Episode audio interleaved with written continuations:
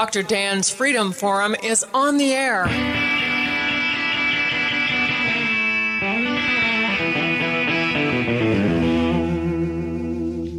Never send to know for whom the bell tolls. It tolls for thee.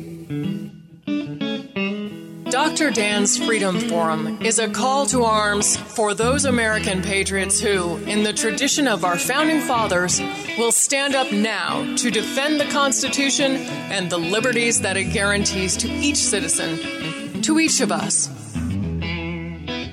That is our mission to explain in a clear and concise manner the direct effect of each issue on the individual, on you personally not some anonymous being in a distant place, and to define in no uncertain terms the consequences of inaction. Let the battle begin.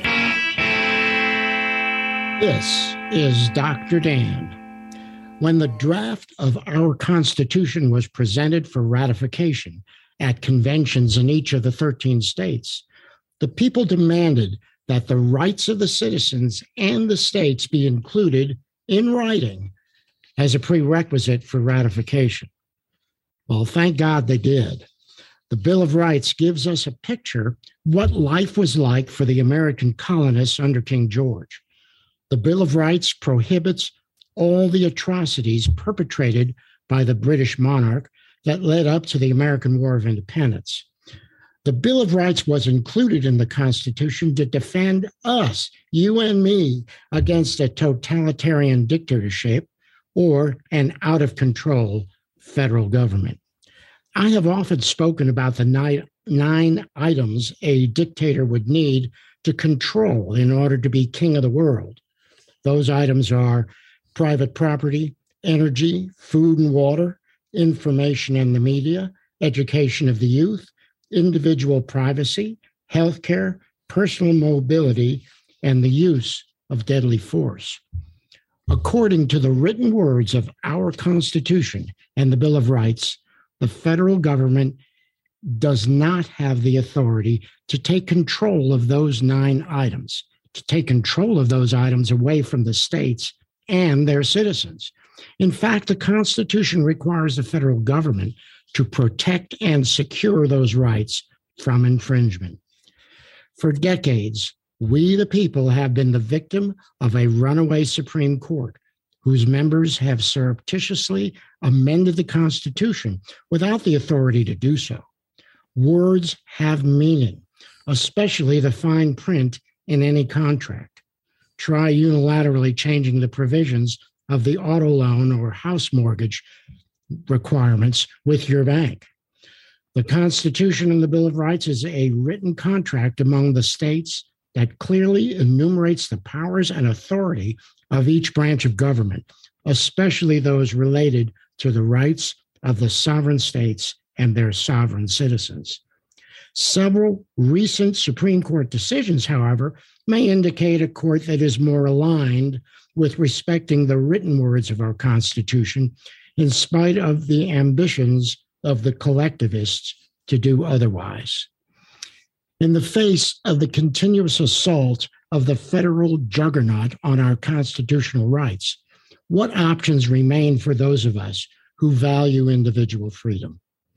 Our founders firmly believed in the concept of federalism, which gave each state three mechanisms to defend its citizens from federal tyranny nullification, interposition, and secession. The founders themselves attempted nullification against the Alien and Sedition Acts before the ink on the Constitution was even dry. In spite of Abraham Lincoln's protestations, entities that voluntarily join a group certainly have the option to leave if conditions become unacceptable. Nevertheless, at this point in our national internecine culture war, interposition appears to be our most potent and reasonable weapon. This philosophy is best explained by Pastor Matt Trewhella in his book, The Doctrine of the Lesser Magistrates, a concept which dates back to 16th century Germany.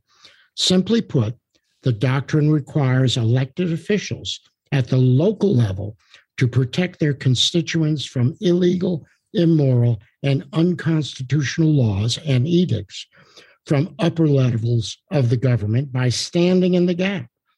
These actions can be taken legislatively or legally, depending on the circumstances. The COVID pandemic is but the latest tool in the collectivist war chest to amend and abolish the Bill of Rights and to steal our individual freedom. After our commercial break, we will return with our guest on Freedom Forum Radio, Andy Schlafly. Andy Schlafly has practiced law for nearly 30 years, specializing in litigation on constitutional issues. He is the general counsel for the Association of American Physicians and Surgeons, a group of conservative physicians, of which I am a member. We'll be right back. We are back with Andy Schlafly, General Counsel for the Association of American Physicians and Surgeons, a group of conservative physicians, a position he has held for two decades. He currently has a lawsuit pending against the Biden administration over its Disinformation Governance Board, which is kind of Orwellian Ministry of Truth. Andy Schlafly, welcome as a guest on Freedom Forum Radio.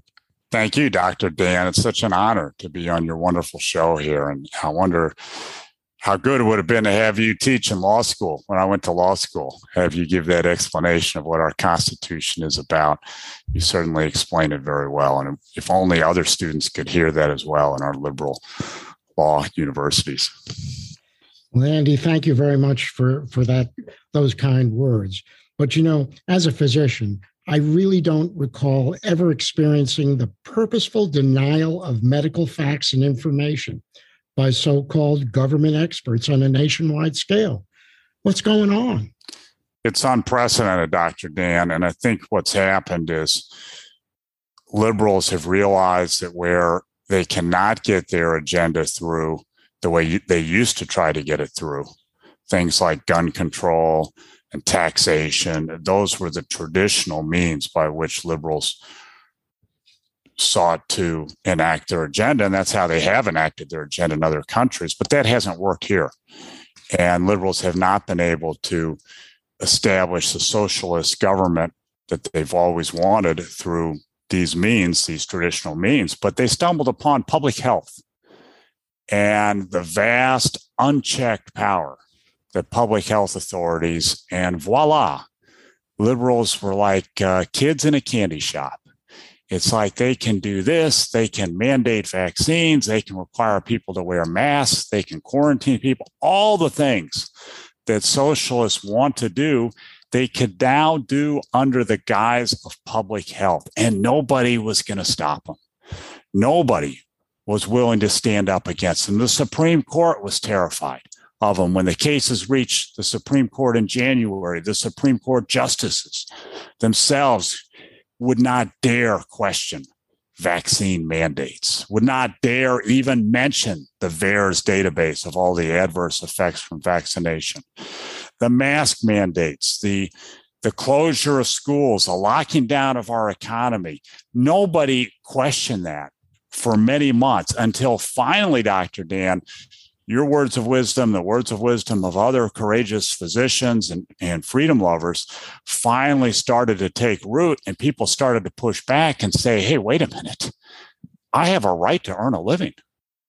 You know, you can't put me in jail for opening my hair salon. So there's that courageous woman in Dallas, Texas, who said, I'm going to open my salon. Throw me in jail if you want, but I have a right to earn a living. And they did throw her in jail, Dr. Dan. And then the public woke up to what was going on. But that took time. It took time for the public to, to be educated about this. You know, it's interesting that you mentioned that because one of the examples of the doctrine of the lesser magistrates occurred in Illinois, where the governor came out and he said, no one can open a business in the state of Illinois until I say they can. Now, I mean, just think about that. How insane is it for a governor to say, you can't run your business? I mean, Where, what planet do you think he's living on? But you know what happened? One county got its county commission together and they passed a resolution that said anyone who wants to open their business in our county can go right ahead and open a business. One, one county in the whole state. And so the governor got on the radio and he made all kinds of threats. Three days in a row, he threatened the loss of funds, loss of this, loss of that.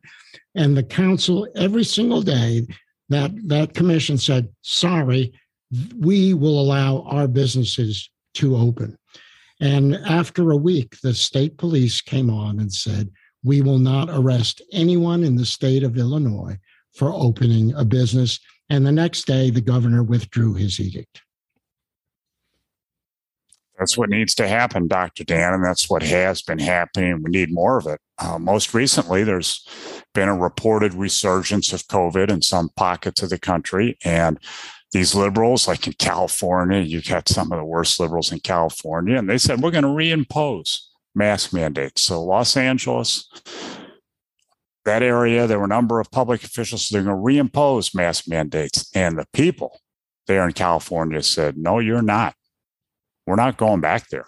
We're not going back to mask mandates. And those liberal officials had to back down on their attempt to reimpose mask mandates. So this is all really ba- a fear-based type of governance, wouldn't you say? It is, and they misuse the authority, if you call it that. That's really a misnomer, but they they misuse the trust that people have in public health authorities. So people like Anthony Fauci got on there and said words to the effect, I represent science. And he said words to the effect, if you criticize me, then you're criticizing science. And that's what these liberal officials wrap themselves around. And too many of us sort of nodded our head and said, well, he's the expert. We got to defer to the expert. You know, listen to your doctor, listen to the expert. He's the expert. But in fact, they're not really much of an expert, number one. Um, number two, they were not being totally balanced in what they said. I mean, here we are, what, two and a half years into COVID, and they still haven't admitted that it's a man made virus. They haven't admitted that. They won't, they'll never admit it. Oh, we're still looking into it. We're not sure. We're not sure. Oh. And then for a while, they even denied it. For a while, they said, no, this is comes from nature. Jump from bats to people. Somebody over there in China was eating some bats and it jumped from bats to people. I heard a presentation or something from China, and she said, We don't eat bats in China. And, and let me tell you, you look at, at this virus and the way it uh, mutates and the way it uh, is so contagious. And you look at that and you say, mm, doesn't look like nature to me.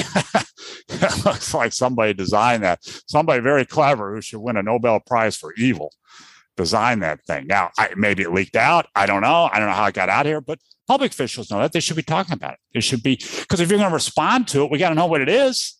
Two and a half years of trying to respond to this thing, and they won't tell us what it is. They won't tell us that it's man made.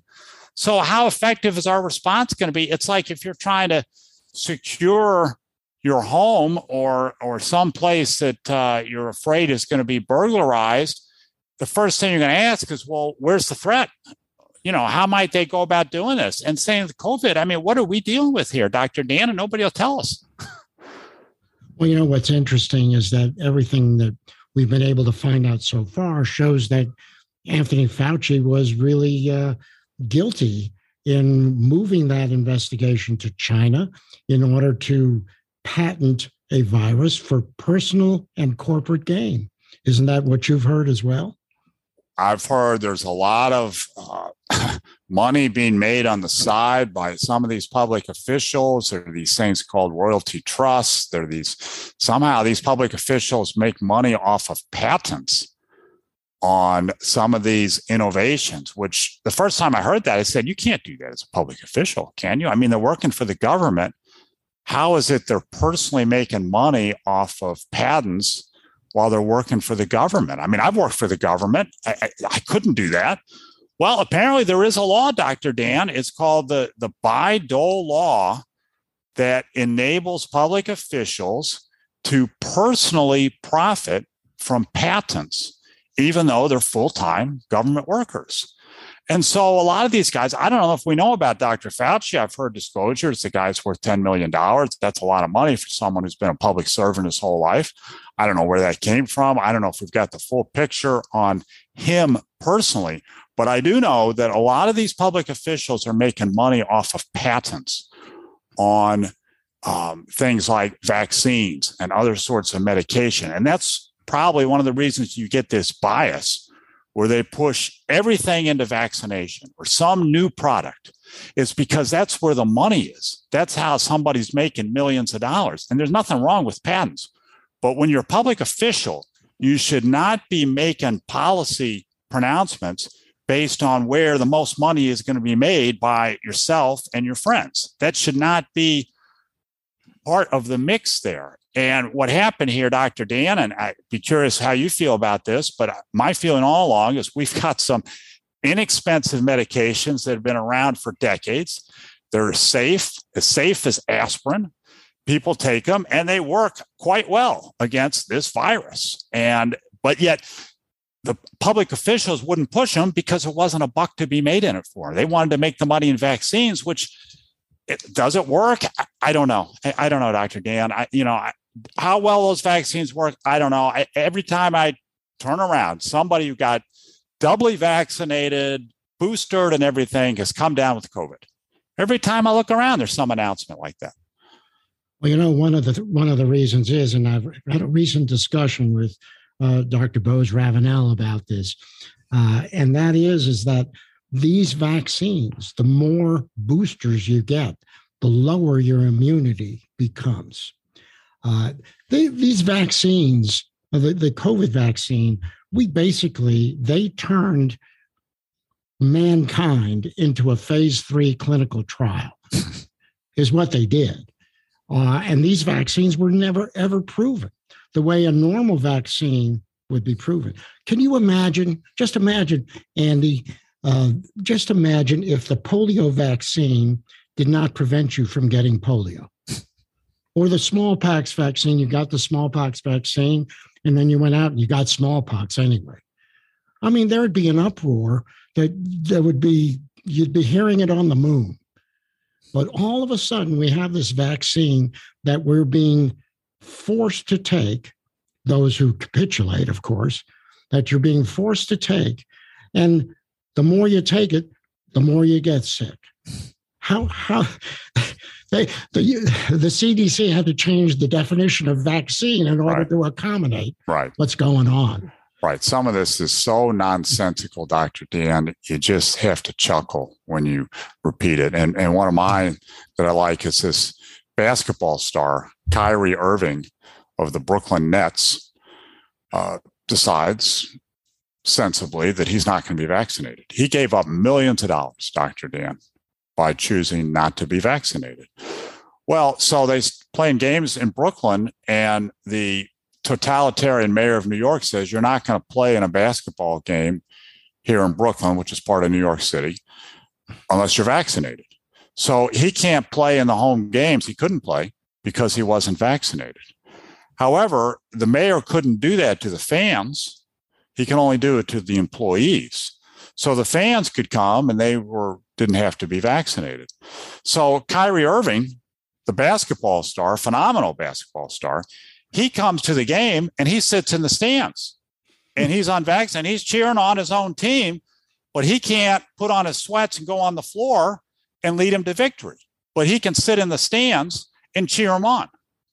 Now, it's just so nonsensical that you just scratch your head and you say, why are they doing that? Well, the reason they're doing it is for control and you realize that this this huge political driver behind all this is to control us is to control us. And the socialists finally get what they always wanted that they couldn't get with gun control they couldn't get with taxation they couldn't get with some of their other things. They're finally getting with public health control. And that concludes another episode of dr dan's freedom forum Join the battle on our website, www.drdansfreedomforum.com. The right to own private property that cannot be arbitrarily confiscated by the government is the moral right and constitutional basis for individual freedom. Railroad steel. Call me the mojo man. And call them muddy waters. And people, I just love to hear that old man sing. Hmm, wait. Yeah, when I play the Hoochie Coochie Man, I get joy in everything. Everything, everything, everything gonna be all right this morning.